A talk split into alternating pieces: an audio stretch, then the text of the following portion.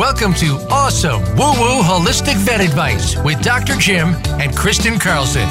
Now, the name of our program might be a bit unconventional, but for that matter, so is our approach. We'll discuss traditional and alternative practices and therapies designed to improve and maintain the health of your best friends, your pets. With the ideas discussed on the show today, your pets could live longer and healthier lives.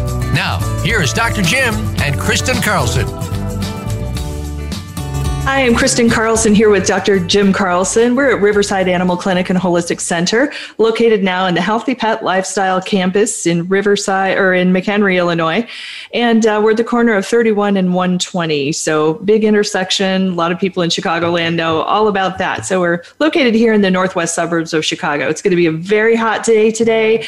A few heat tips uh, make some uh, good little bone broth ice cubes keep your dog out of the heat and don't go running with your dog today. That would be a good idea. That's We've had right. that happen. We've actually taken care of dogs whose owners didn't want to leave them behind for the run, and then they had a pretty tragic result of that, actually. Yeah, we don't realize. You know, the big thing is don't realize that dogs don't sweat.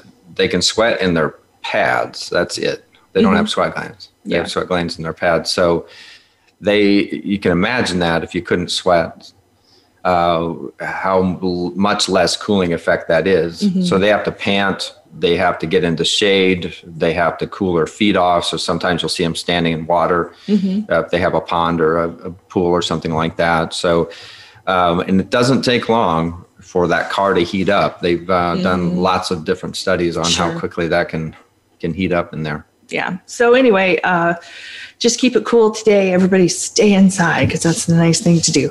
Um, so I have been victimized as a dirty trick in dog food labeling. So everything that comes in our pet store here, it's holistic pet store. I go through every ingredient. I want to know exactly what's in that, what all these ingredients mean, where are we going with this, and is there anything in here that's going to be detrimental to any animal because then I don't want it in here. Well, guess what I found? A few little items. A few little nasty items. And the main source of this is called, it's a very dirty dog food labeling trick called splitting, ingredient splitting. Okay. So we're talking in this particular case, it was peas. And I keep seeing peas showing up in this label. And I'm like, that's weird why does it say it three times in a row? I'm like, oh, they're using pea protein. Okay. And then I'm like, then I see pea flour, I see whole peas, I see pea fiber. And it turns out this is something like we're kind of training owners to do. So this is a trick to make you think that there aren't that many peas being used in this pet food. So we kind of tell owners make sure the first ingredient is real meat right? Not just mm-hmm. byproducts, or what are some of the other names for the meat that you don't really want in your dog's food? Well, meat, meat meal, meat and bone meal, uh, you know, poultry byproducts, for example. Mm-hmm. These are the ones you want to avoid because you know if they if they say poultry, that can be any poultry, and poultry meal. You can imagine that everything related to poultry, over. everything left over. You take all the good parts out. What's left over is sent to the rendering and cooked at very, very high temperatures to make sure that there's no active stuff left over. Mm-hmm. And then it's shipped to the, the dog food manufacturing company. It, it's pseudo food. You know, it it's gross. Cooking. We always have away, to devolve into right. something gross, but yeah, when you really explain it all, it's yucky. I mean, it really is, and in because in that how, how is that unhealthy? Well, it the is no nutritional all, value. No, not much. Because, because you cook it out first of all out at very high temperatures. So imagine if you just cook the heck out of it. Then what happens? It, then it they have to put that into the dog food, but then it has to be balanced. So there's other ingredients that are added to balance the dog food. And so, you know, if you look at a label, it's pretty busy. I mean, how much time are you really going to spend reading a label?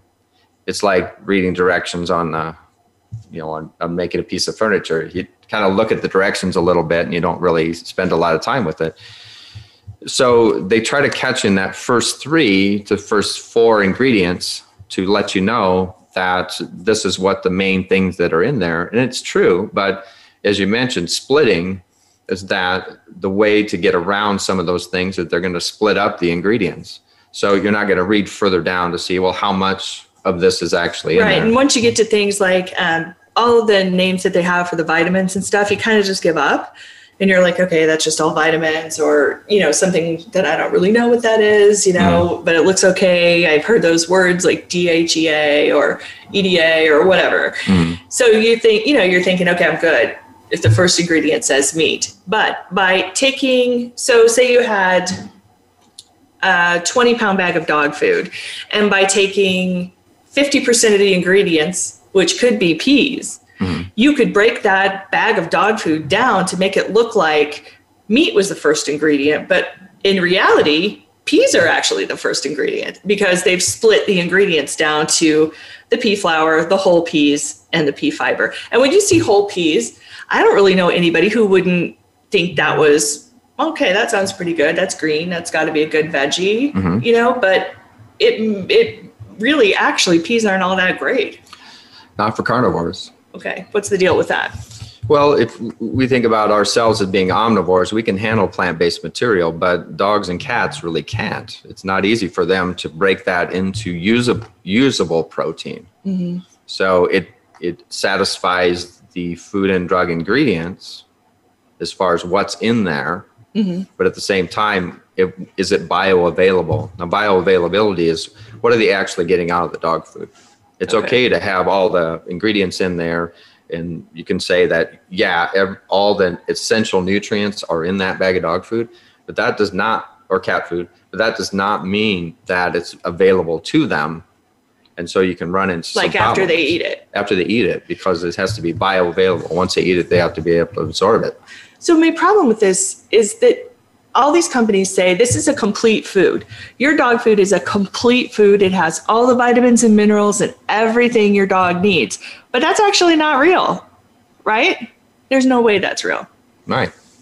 Okay. I mean, it's you. You really have to pay attention, and there should be studies, which is it gets on a little bit on the growth side. But we think about what goes in, what comes out. Mm-hmm. But they really should tell you that this is this much bioavailability, which says okay, Ah. they're not going to leave it out in the yard. So if you think about two dog foods, one that's totally grain based, Okay. and it has to be loaded with preservatives because of aflatoxins and other funguses and things like that, right? Well, if you think about preservatives in the gut, what is it doing? Well, it's minimizing the ability for that product to break down. Mm-hmm. So you're going to get a lot of waste, number one. Number two is that waste is going to last forever because there's preservatives in it. So preservatives in the body, preservatives outside the body. So I've often wanted to do a study in which you take grain-based stool and you take uh, raw fed dogs, Okay.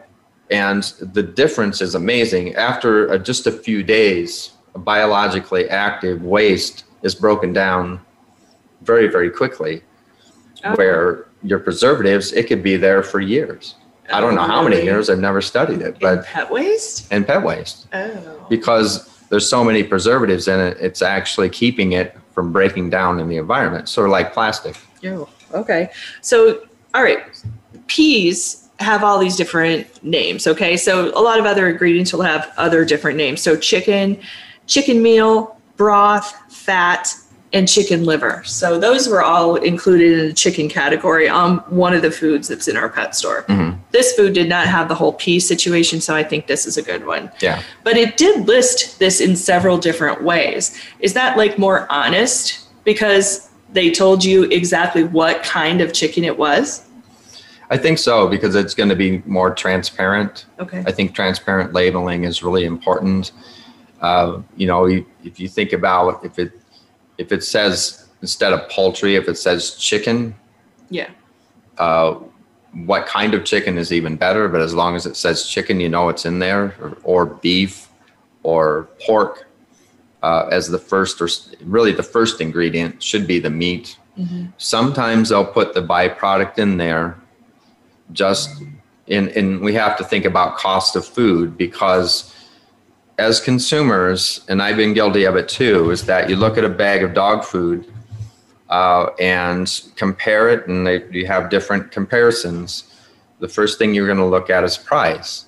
Now, in these grain-free meat primary foods, you know, if it's all meat, very little grain in there, you're going to spend a lot of money on that. Mm-hmm. So, say $75 for a bag of dog food.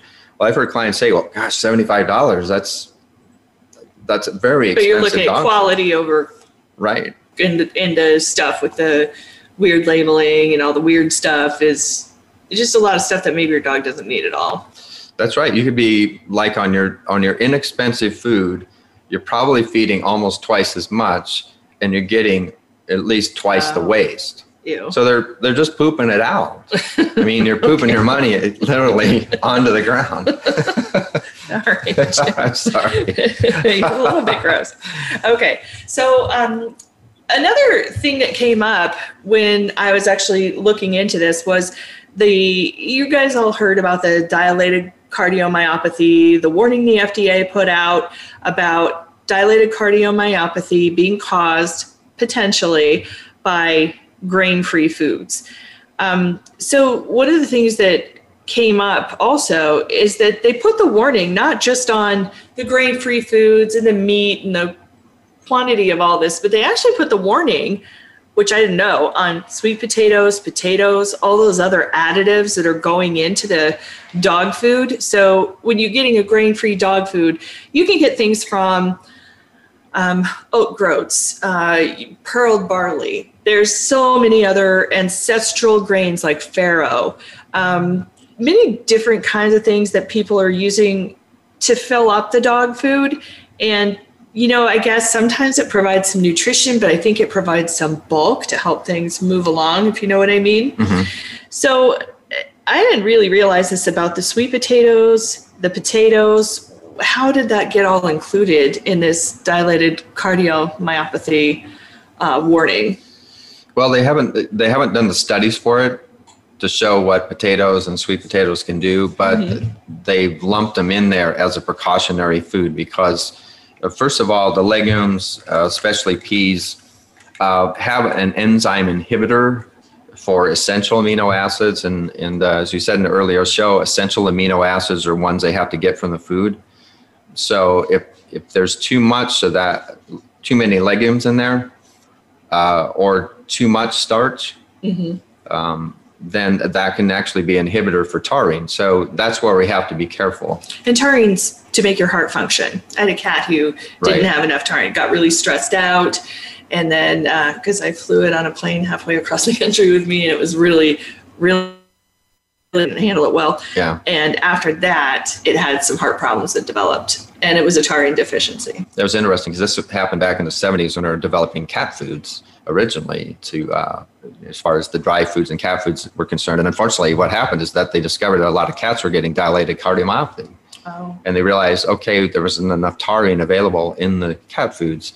Well, as we went to more grain free for dogs, we realized, okay, uh, what was actually happening, and some of these potential things were happening for dogs too. Mm-hmm. Okay, so what is taurine? It's an essential amino acid. It's essential amino acid. Everyone needs it. Humans very need important it too. for the heart. Yeah, humans need it as well. Not as not as much as, as cats and dogs, but they do need it as well. And if you think about it, you can have, and this is one of those little dirty tricks too, is that if you have legumes in the dog food, that's grain free. Legumes aren't grain. Well, so, yeah, right. See? Right. Legumes so, aren't grain. Uh, quinoa is not grain. That's actually a fruit. Um, pearl barley, oat groats. What are the others? Well, the um, you you put me on the spot there, so was, my mind was going on another channel. But that happens only fifty or hundred times a day. right, right. so you know the um, as far as so you got potatoes, barley's really good, sweet potatoes, sweet all potatoes. those things. The other thing is that those are, and the thing with the pea protein too, those are raised with herbicides. There's no way a commercial processing um, farm or anybody else can raise all of those vegetables or anything that's added in without some commercial herbicide. So we're talking glyphosate. And you know what that does, because we've talked about it before, to the GI tract and even to the skin. I mean, you think your dog has allergies? Guess what? You've just been feeding it this food that has glyphosate in it. Roundup is the uh, technical word for that, for the, the trade name. Yeah, it's and it whatever was on that, and a lot of times when they're um, they're raising the soybeans or raising the peas, it's called Roundup Ready. So they're going to spray them initially to get rid of weeds, but they're also going to spray them to help with maturity as well. Okay, so harder to digest because they're plant-based food and not food based in um, you know the meats and kind of like what your dog or cat's body is set up for raised with herbicides and they're not a complete protein. So legumes are not a complete protein. Peas are not a complete protein. You'll see chickpeas lentils none of those things are. And then watch that. If they show up several different times on your pet's food label you uh, should be pretty suspect of what's going on here. I mean the peas could end up totaling far more than you initially think because they put meat as the first ingredient, but the peas could actually be totaling in weight. It could be half of it. Mm-hmm. You don't know. I mean, the fact of the matter is that none of us knows unless we're going to go ahead and make our own dog food, which is, you know, after this experience and feeling like I've been duped, I've been tricked by this dog food system that I've been so set up to not have a problem with. I've been I've been so educated about it. I've been looking, I've been trying. I can't even imagine how I got duped, but it happens. so now I'm thinking everybody in our house needs to go back to a raw diet. Yeah, clever marketing. Maybe marketing. not the cats right now, but the dogs I would put on a raw diet again. Yeah, there's it's clever marketing and definitely uh, you know it, it it how much protein is in there is how much you know is actually in there, but what kind of protein, how available is it, is very important. All right. And all those ingredients are important. Okay. So when your geriatric cat starts peeing intermittently on rugs and beds, this is our question today from one of our listeners. It's actually her aunt's question. And she says, This cat is also leaving tiny drops of dried blood everywhere. They're using a flea and tick control product in the house, but it looks like he's getting eaten alive. And then also, periodically, his back legs don't work. And she says he is a mess. Okay, so this has a lot of different layers, I suspect. Definitely. Geriatric, number one. Okay. Uh, older kitties surprisingly have just as much arthritis and back issues as a dog does. Okay. So they're not just small dogs. Cats do have their own version of that. So the, the key points here are, at least for me, when I first heard this, was thinking about neurologic because the, the lower lumbar area runs the outputs. And so if we've got a kitty that's biting at itself like they have fleas, that's actually impingement on the spinal nerves. It's causing pins and needles because they're using a flea preventative so in 99% of the time, that's going to be working. So if they're they're feeling a sharp pins and needles, and they're going to bite at that exactly the same way as they would if there was a flea on them. Uh, second of all, is that uh, we're having difficulty with urine output. So, so you think that it's not that this cat is getting eaten alive; it's that he's barbering. He's barbering because he feels the nerves and you know it's like that pins and needles feeling like mm-hmm. when you mm-hmm. sleep on your arm too long yeah okay. pins and needles numbness and so that bothers them mm-hmm. and so they're going to chew at it to try to improve circulation okay okay and then the second part of that is the urine output problems because if we're having neurologic issues we're not going to empty the bladder all the way so it goes to the litter pan goes potty but unfortunately it doesn't empty well, that's going to, that stagnant urine is going to increase the pH of the urine. It's going to cause irritation. It can also lead to crystal formation. Uh, so then you're going to get more activity with the bladder, more urine output, even potentially blood in it because it is an irritation.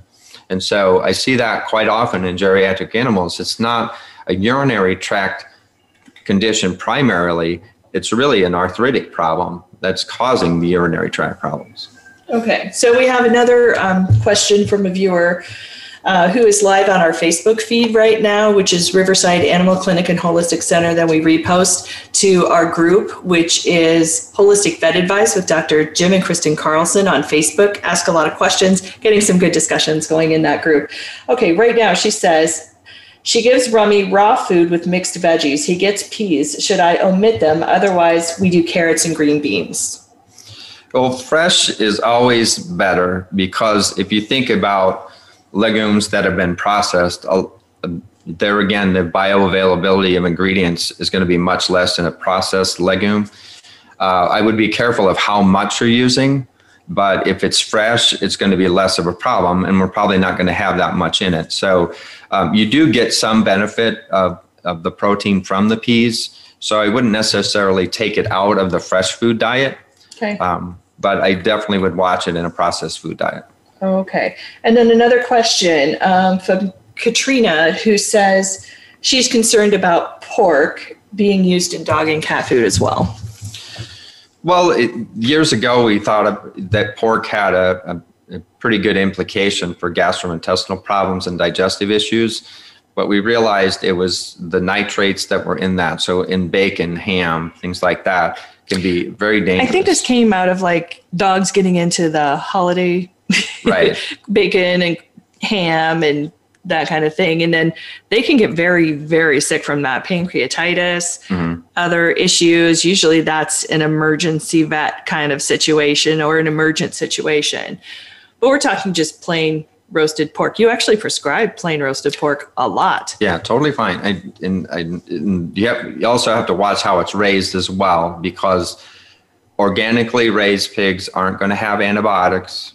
Organically raised pigs are going to be more on fresh type feeding. Um, they might have some grain in it, so you do have to be careful of that. And grain fed animals, pigs are going to most likely be grain fed. yeah but organically raised, uh, organically fed pigs are going to be much better. Uh, grass fed pigs, much more healthy, but it's it's really hard to find range fed animals and, and grass fed animals because it takes a lot longer to go to market. It's going to be higher, more expensive as far as the meat is concerned. Uh, but the source of the pork is what I'm looking for first versus say that's it's not good for them. Okay. We had a pig one time. His name was Tucker, and he was part potbelly pig and part regular hog. And he was the cutest piggy. And he stayed around. Like he didn't, you didn't have to pen him in anything. He would just walk around the property. He would eat through the apples that fell off the trees. He grazed all the time. He got rid of all the grubs in the mm-hmm. yard. It wasn't pretty, but he did it. And uh, he was just like a this like free range hog. And it was very interesting. Like Jim and I both grow up grew up on big family commercial farms and that raised hogs. So it was refreshing and interesting to see how this pig just adapted to nature. Like he lived a very natural life. I don't think we ever bought a bag of pig feed for him. No, he lived definitely. Uh, He'd go out and he'd be grazing through the field, and he was the cutest pig. he loved when the apples hit the ground. Yes. That was his favorite time to Yeah. go out there and eat the apples off the ground. So he was tall. I mean, he was like up to your hip, you know, Yeah. and his stomach would drag on the ground when cherries, and we had some cherry trees and some apple trees then, and his poor gut would drag on the ground. Poor guy. He was a good piggy. But just- uh, interesting to see the difference in how you keep a hog Yeah. and what it could mean for long-term healthcare for everyone, not just the pig, but everybody. And nobody was ever going to eat Tucker, so that wasn't going to happen. But That's for sure. But if you think about what the, the cut of meat that's the most expensive, that Wagyu yeah, beef. beef mm-hmm. and how they're raised, you they know, it's feed like them and feed them and feed them and feed them to get that fat in there. yeah, all all fresh food and they scratch their back, they feed them apples, they get a little bit of beer, you know, all these ingredients that um, in, in in how they're raised and everything, they're raised stress free. That's why the meat is so tender and why it's so expensive. But you mm-hmm. see how the expense goes up, the more mm-hmm. less commercialized they're fed. True, true. Which is a good, you know, the less commercial, you know, obviously we're all kind of about that. Yeah. Having grown up the complete opposite way. we, had, we were total confinement. That's right. yeah, yeah. Yeah. So, um, did we finish with um, the question about the geriatric cat then? Yeah. Anything uh, else to add? you know, the first thing about therapy on these guys is that the, the first therapeutic thing that I would do, or at least diagnostic first, is go ahead and do an x ray, make sure they don't have bone spurs or arthritis going. And then the, the second thing is that we want to put them on an actual pain reliever, mm-hmm. give them some sort of natural pain relief, do acupuncture, those kind of things to get that urine moving better. Mm-hmm. It's very surprising how many people have pets that come in for inappropriate litter box issues, going in the house, um, going, you know, one and two in the house, or just they just can't seem to get it out, or something's, you know, wrong, they're struggling. And how many cats and dogs actually have back pain? They do. It's very surprising. And once you take the x-ray and you can kind of see it, I've just been a, you know, obviously not the vet, but I've been a party to this many, many times. You can actually see what's actually going on in there. It's always paramount to do that first because I would say more than 80% of the time, mm-hmm. urinary tract problems are actually arthritic problems. Unless it's a really young dog and you know they haven't been injured or something like that then you can see urinary tract issues maybe from potty training and, and mm-hmm. learning how to get used to the household and stuff like that. Yeah. But nine nine times out of ten an injury you can just tell they're tense in the back and uh, they're holding on to that urine a little too long. Or it just stays in there. Yeah. they can't quite you know get in a position to do that anymore. So it's just kind of um, i don't know. It's kind of sad. And i kind of don't think maybe sometimes it gets diagnosed as often as it should. Um, I think a lot of people just go straight to UTI. And now at this point, I just tell people don't waste your money on bringing in urine for an expensive urinalysis test. Just don't waste that money. Let's see the pet first see what's actually really going on. Is there something that I can visually, you can visually see, or one of our doctors can look at and say, okay, so the posture's off or whatever. And I mean, those are, I just tell people don't waste your money by bringing in a urine sample because I don't even know how many times it's the urine and how many times it's actually the back pain. The money might just be better spent on an exam. If you have somebody who's open, to that philosophy and isn't going to require, you know, like a corporate practice would require you to go through all of these steps and spend all of this money. But you know, you, you got to find somebody you're comfortable with, a vet who you can talk to and say, "Hey, could you just look at this first? Because I'm seeing maybe a difference in posture, or his right. back is scrunched up, or anything like that."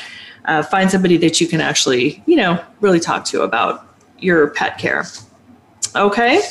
Alrighty. So um, we have a few things going on when we come back. Is your pet ready for a detox? There are so many impurities, water, diets, environment, vaccines, medicines. Pet probably is going to need a detox at some point or another. We're going to tell you a little bit about how to do that. We're going to also answer Jeanette's question about whether or not she can use something natural to help her pet's um, idiopathic epilepsy. The epilepsy um, does sometimes respond to CBD oil. So, we're going to talk about that in a new study that was done at Colorado State University, and you might even have a chance to participate in that. We'll be right back. Um, and uh, on Voice America World Talk Radio, we're also live on Riverside Animal Clinic and Holistic Center, taking your questions, and our group, which is Holistic Vet Advice with Dr. Jim and Kristen Carlson on Facebook. See you in just a few minutes.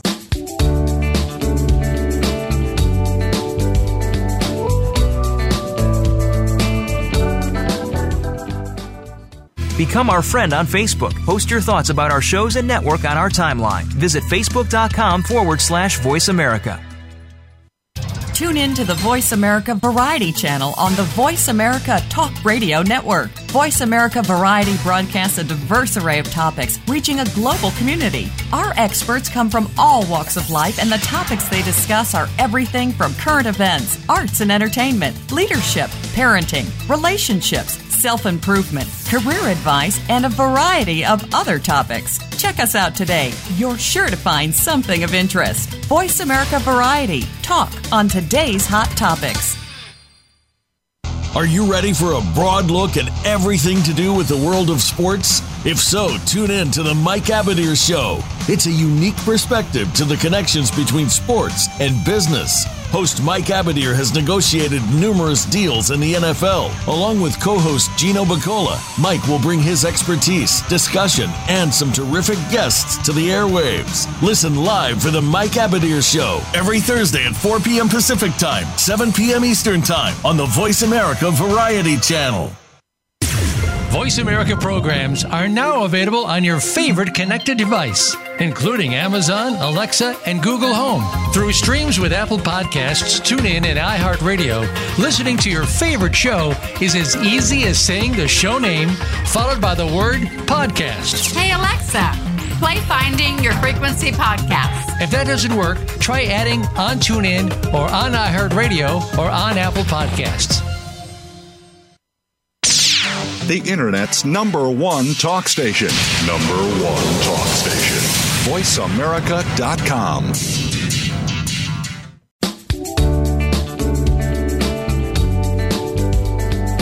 You are listening to Awesome Woo Woo Holistic Vet Advice. To reach the program today, please call 1 866 472 5788. That's 1 866 472 5788. You may also send an email to holisticvetadvice at gmail.com. Now back to this week's program.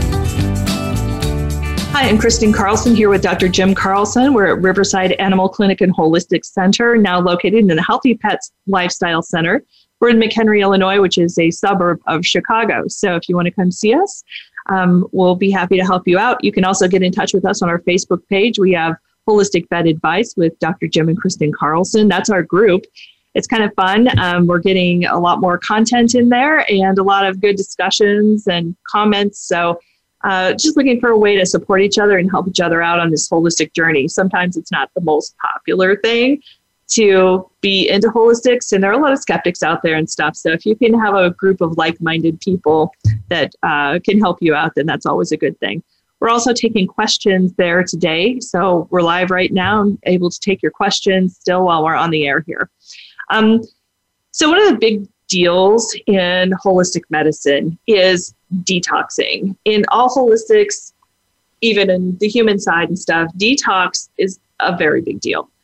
Why would a pet need to be detoxed?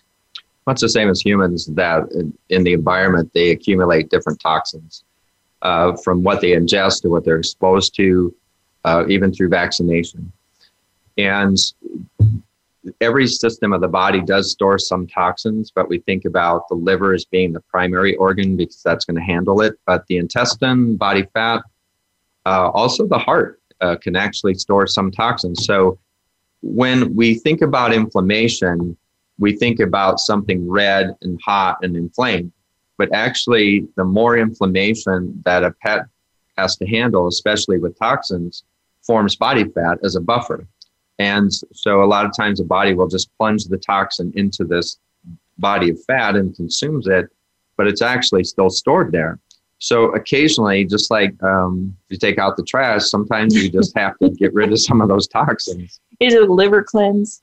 well, it, we always talk about a liver, cleanse, liver cleanse, a colon cleanse, uh, you know, um, you know, juice fast, those kind of things. But for our pets, uh, they're not going to handle that as well. So fasting, number one, as we talked about last week, fasting helps the detox because it's going to uh, recruit the primary cells of the body and get rid of any extra toxins or redundant cells.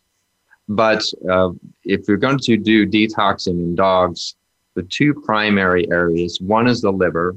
Mm-hmm. So we think about milk thistle, we think about denamarin. It's going to help to cleanse the liver and gallbladder from toxins. Okay. Um, dietary, uh, there's certain herbs like dandelion root um, that can do a very good job of liver and, and, liver cleansing, and also the kidney can help uh, get rid of some toxins as well.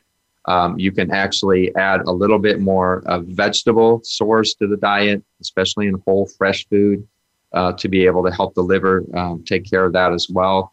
Good fat, really important. You want to have meat based fat, not vegetable oil, but meat based fat uh, to help the liver cleanse and help the gallbladder get rid of sludge. Um, the, Why does that? Why do you have to do that? Because if they're on a, a a particular type of diet that has more vegetable fat, Mhm. the, the gallbladder is not going to activate necessarily with vegetable fat. Hmm. Um, meat-based fat, uh, good fat, I call it, um, actually activates the gallbladder and gets a lot of that sludge out of there. Uh, because if you don't, all it's doing is just excreting a little bit of bile. But just like anything that's more of a solid, uh, in, you know, in, in terms of a initially a liquid, but then it some of those solutes actually uh, settle out into the bottom of the gallbladder and cause sludging. Well, that blocks the gallbladder. So when we get into um, trying to use the gallbladder normally, it can get backed up, and some of those bile ducts can get clogged. Okay. Some of the things you would have to detox from. What are they? Vaccination, number one. Um, we think about vaccinations as, for the most part, uh, it's a very controversial issue. But Mhm. after vaccine, it's important to consider detoxification. We try to minimize vaccination by doing a health risk assessment, deciding which vaccines are necessary, but also after vaccination, thinking about doing a vaccine detox. listen, if you are, you know, looking at picking out a veterinarian, again, I'm going to tell you find somebody who's going to listen to you and find somebody who's going to actually see and assess the risk of your pet with the vaccines that they're proposing they do. So, I mean, I have seen some veterinarians um, do five or six vaccines. Uh, I mean, every vaccine that they could do on a dog who was like a four or five pound dog. Mhm. That is not right. No, it's it, over vaccination is one a topic for uh, definitely for a total half hour to talk about. The controversy is the do's and don'ts of vaccination, but Yeah. uh, for the most part, uh, you you want to talk to a veterinarian about risk assessment. Which vaccines do I need versus which vaccines are just blanket vaccination? So Uh, just look, make sure that they're asking you that and Right. maybe doing a risk assessment form with you and just to see, you know, what is really going on here and what's the important part of it. Uh, do I need all these vaccines? You might. I mean, there's nothing wrong with vaccine. Vaccines are necessary sometimes, and they might be necessary to booster. So don't worry about that. I mean, boostering, you know, you can titer them, you can booster them. But anyway, I'm I digress because we could talk for half an hour about vaccines. definitely We could talk for an hour and maybe two or three shows about vaccines. That's right. Environmental factors like what? Well, if they get exposed to um, yard chemicals, Mhm. especially herbicides and things like that, occasional detoxification is important because not all yard chemicals are pet safe. Uh, pets walk in the neighborhood. You don't know the people that don't have pets aren't using more harsher chemicals on their lawns or, or herbs and gardens and things like that. Um, these are aerosolized products, so the pets get exposed to them through the air, but also through the skin too. If they're walking on uh, Their little feet. that's right, because they they absorb a lot through those pads. Um, after they're ill, when they're sick, uh, you should consider a detox because they're usually on synthetic medications like antibiotics, corticosteroids, uh, other other treatments. Uh, they should have a detox after they're better. Mhm. Um, we all think about cancer therapy. Uh, cancer uh, treatments can be highly toxic, so doing a detox after that as well. So oh, really? I never thought of that. when your pet's sick, it's it's better Oh, to consider um, getting rid of those toxins because uh, inflammation there again creates a lot of toxicity, especially neutrophils. Little white blood cells carry a lot of toxins, so when they're hammering away on the virus or bacteria uh, or other you know organisms, um, they're like little bombs. They explode, and all those toxins go out. So it's it's like uh, Agent Orange. We just try to to blanket reduce inflammation. Okay. Yeah. All right. Um, so synthetic man-made items are the most susceptible for the need to detox. Right. Okay. Um, the detox reasons also include your lymphatics. In Western medicine, lymphatics are often left completely out, not even really considered unless something is obviously wrong, like an egg-sized tumor or something like that. So, how do you drain your lymphatic system? How do you detox the lymphatic system? It's really hard because it's it's much easier to detox your liver than detox the lymphatics. Uh, because it's such a tight group, um, it would be very easy if you could just like change the oil, change your little lymph node filters. Uh, but the first thing is you have to go uh, first of all, fasting does a nice job of cleaning the lymphatics. Um, second of all, Why does it do that? It just give them an opportunity to be cleaned? hmm Gives an opportunity to be cleaned, and then any excess buildup in those lymph nodes uh, gets released. Because uh, if it doesn't, the buildup of toxins that are already in there and digestion and handling other environmental factors just keeps building on itself. So if the body has time uh, to clean those out, it's it's really important. It allows them to to actually be uh, much healthier. Okay. You have some herbs that you are also go to uh, right there. Pull that up. Dietantine. Mm. Am I saying it wrong? Mhm. Okay. No. So this is an herbal remedy. It's only available by prescription though. So you'd have to see a holistic vet to help you get this one. How does that work on the system to sort of detox everything? Well, in Chinese medicine, toxins um, uh, are moved through the system via what they call qi. And qi is energy that helps to move blood, it helps to move the lymphatics, it helps to move muscle, and those kind of things.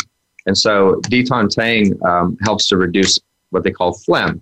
Now, phlegm, if it builds up in the system, uh, can lead to toxicity. It can lead to toxic fat. It can lead to nodules and tumors. It can also lead to organ dysfunction. Um, I use Di Tan Tang a lot for epilepsy as well because uh, when we're going to transform that phlegm and get it moving out of the system, uh, it's a really important remedy because phlegm is also uh, related to toxicity in the brain and brainstem. Okay. So this is an example of a chi pill from uh, the Daitantang. Mhm. D Tom Tom. anyway, uh, this is just like I mean, it's a little bit bigger than a BB. It's made with tea to make the herbs all stay in this little tea pill. This is a really good, easy way of giving something to your dog. First of all, it's a fun shape, so some of the dogs are like cool when they think it's fun to have it roll across the floor and that kind of thing. Um, and then it doesn't taste so bad. Um, some of the Chinese herbs can be untasty or not very good. So anyway, um, the Dai And then if you're at home and you're thinking, okay, I'm going to go give my dog, get my dog its rabies shot, and it needs it, um, then you might want to try some liver support or some homeopathics. And you do have a go-to homeopathic remedy. I love that uh, with fresh food and using whole kernel corn. Um, that's also very important as far as general uh, flushing and detoxification. Uh, the corn portion of that helps to move fluid out of the body and helps to cleanse. I like uh, a homeopathic remedy called Thuya 30C. Uh, works very, very well, um, and usually pre and post uh, vaccination or pre and post uh, toxin uh, exposure, especially if they were um, actually had a bad reaction to uh, an over-the-counter flea and tick remedy, for example. So you can do a very nice job of clearing toxins out of the body for that. Okay.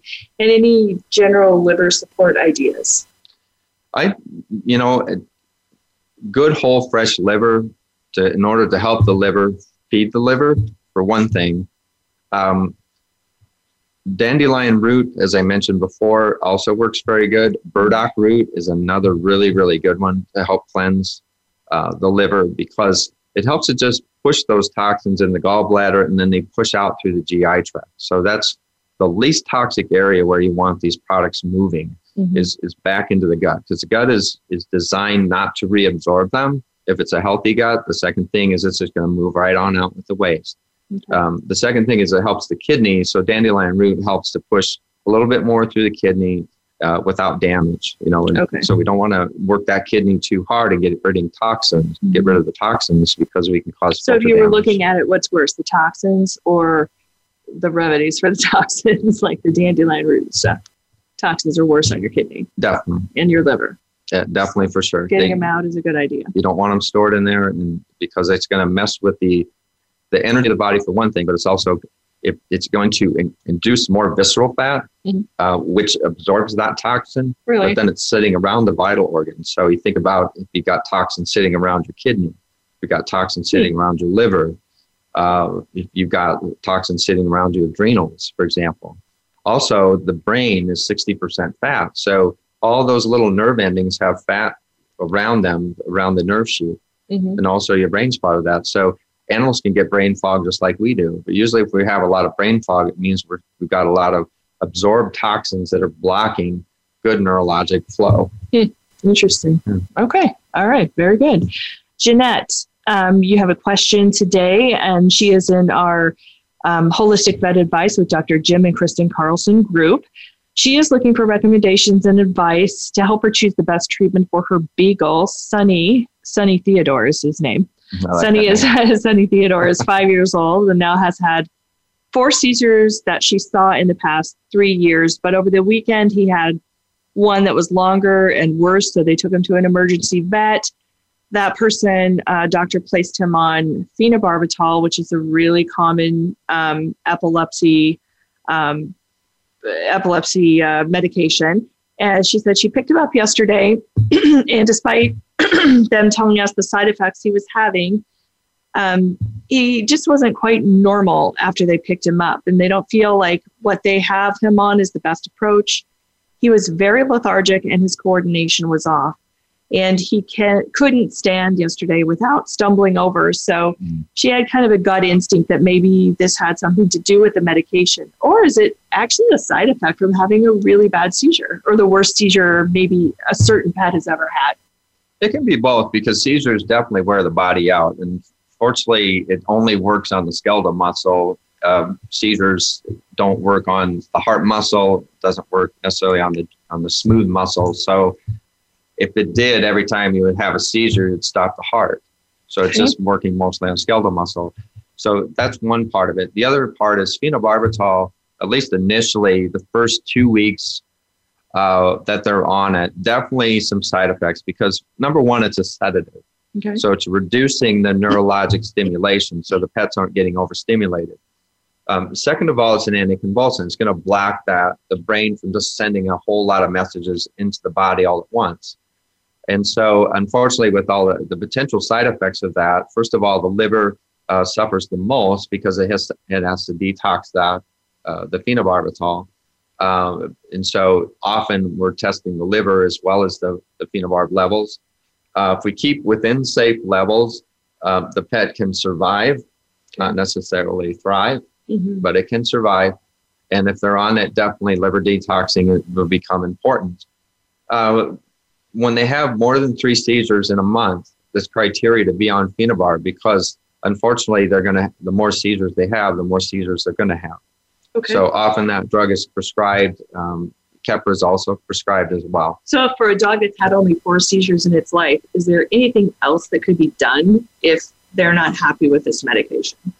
Well, over time, we want to get to the root of why did they have the seizure in the first place? Because there's a lot of epileptic dogs, but there's only one uh, of your pet, and you have to remember that is that pets are individuals. So if we can determine through SRT analysis, typically if there's an underlying root cause uh, that we can clear out, the pet reduces its dependency on phenobarbital, but also may over time come off the phenobarbital. Okay. Okay, so So you've got to find whatever the root cause is. We use Right. SRT for that. So we have um, patients that come from all over, and they do an uh, SRT, uh, which is a stress analysis test um, done through hair samples, um, saliva samples, and even nail samples. Oh, you've got the Rex specs. all right. okay, thank you very much. we'll Very be getting cool. to this in just a minute. Um, so the SRT analysis does help try to find the root cause of all of this. We also do provide some oils that go along with this. Now, one of the things that people keep hearing about with seizures, epilepsy, is maybe CBD oil will help. it's shown a lot of, promise for dogs. And in the, the particular study that was done uh, for one of the initial studies here is that it's shown uh, a lot of promise in reducing epilepsy. Uh, I've always felt that CBD had a place, definitely, um, because uh, you know using its counterpart cannabis in the human realm has done wonders for epileptic patients. Um, the cannabis doesn't work as well in pets because we don't have the exact receptors to manage the cannabis. Uh, but the CBD does show a great promise and it's doing um, wonders. It helps to calm the brain, and that's the most important thing. It helps to move chi. It helps to get rid of phlegm, just like we are talking about Di Tan Tang earlier. And so, um, and it's very natural. The body also already has cannabinoid receptors Mhm. to be able to handle it. It knows what That to was the with it. interesting part is how it knows how to work Yeah, on your body. So explain the CBD portion of that. because uh, cannabinoid cannabinoid receptors in the body are already there uh, to be receptive to certain um, active ingredients that are naturally in the environment that the body produces. Um, we're just adding more of it, and so we think about CD, CBD as just going into the environment, just adding a little bit more of what the body already has. It already has the cannabinoids uh, receptors, so it means it's producing cannabinoids. It's just Okay. that we're adding a little bit more because the body's not producing enough, or the overall stimulus is more than it can handle. Okay. All right. There is a study that's been done at Colorado State University, and they've been looking at, they started out with like 25, 26 dogs. This um, canine idiopathic epilepsy affects about 5.7, about 6% of the entire dog population in the United States. It's actually a lot of dogs when you really think about it. Hmm. So the Colorado State study took that. They've got to do a bigger study, but they said it was actually pretty promising. The dogs still stayed on phenobarbital, and they also stayed on a product called potassium bromide, which is also a very common treatment that pairs with the uh, phenobarbital, right? It does. Okay. So they stayed on all of those drugs, but they took the um, CBD as well and showed significant reduction in seizure frequency. So I guess it can work. They, you know, it was only a really little study. They're actually trying to get more dogs to participate in their studies. And, um, but it was published in the Journal of the American Veterinary Medical Association. So kind of an interesting um, study, more to be seen. Right now, the pet CBD market is at 20 million. That was in 2019. I would dare say that has gone up a lot. People are always wanting to try it. They're always interested in seeing what this, you know, miracle product can actually do for their pet. Um, 39% of dog owners are open to it. 34% of cat owners like the idea of using CBD for their cats. Um, I don't think that we sell as much cat CBD as we do dog CBD. Yeah, because the, the, in the in the cat population, the the jury's still out, and, and probably the biggest reason is cats are so finicky Mhm. about Yeah. anything that's you know natural. Like I brought in that, yeah, I brought in this specific cat treat CBD. But you know, it's like, do you buy that pouch? And then I think people are leery because cats will like eat one and then never touch it again. yeah, and nobody wants to have to give a cat a pill or open their mouth to try to give them um, some kind of, uh, you know, anything uh, for a cat. Yeah. So they don't like to be tricked either. If you try to put it in the food, they don't know. tolerate any. of Hey, what's in there? they know everything. Cats are super, super smart animals. So they know what they like and what they don't like. Uh, going to grab the puppy here. So as we were talking, Chorky's new Rex specs came in. So this is part of the treatment for Chorky's eye disease um, that we kind of discussed over our little break here. Uh, so uh, you can see more of this on our Holistic Vet Advice with Dr. Jim and Kristen Carlson Facebook page. So Chorky has these cool new specs. Okay, so you don't have to make so many noises. um, so for her autoimmune eye disease, we've been using um, a little bit of colloidal silver, and now she's going to have to wear. I think we're going to have to fit them to her these little goggles because UV light is one of the reasons that dogs end up getting um, such problems uh, as far as this autoimmune disease is concerned. So her eyes um, looks like she'll probably be in these goggles for the rest of her life if she's going outside or this building has a lot of UV light that's coming in the windows. So Chorky will have to wear her little Rex specs. So I don't think she's thrilled about it, but hopefully into it, yeah. There's a they fit pretty there. well and we they go. actually fit her great There we go. without even that much adjustment. There we go. See? Awesome. She just has to get used to learning how to wear her Yeah. specs. Um, Where's the visor? these are good for, yeah, she's got a little rainbow, rainbow. visor that goes with it. So she can wear this when she goes outside. And this, Oh. um, you know, when you just want to protect the eyes and keep like pollen and um, sun and everything from hitting them. So, anyway, we'll keep updating you on that. We're glad you joined us today here on Voice America World Talk Radio. Be sure to reach out on Facebook and join our Holistic Vet Advice with Dr. Jim and Kristen Carlson group. Have a great day, everybody. Thank you.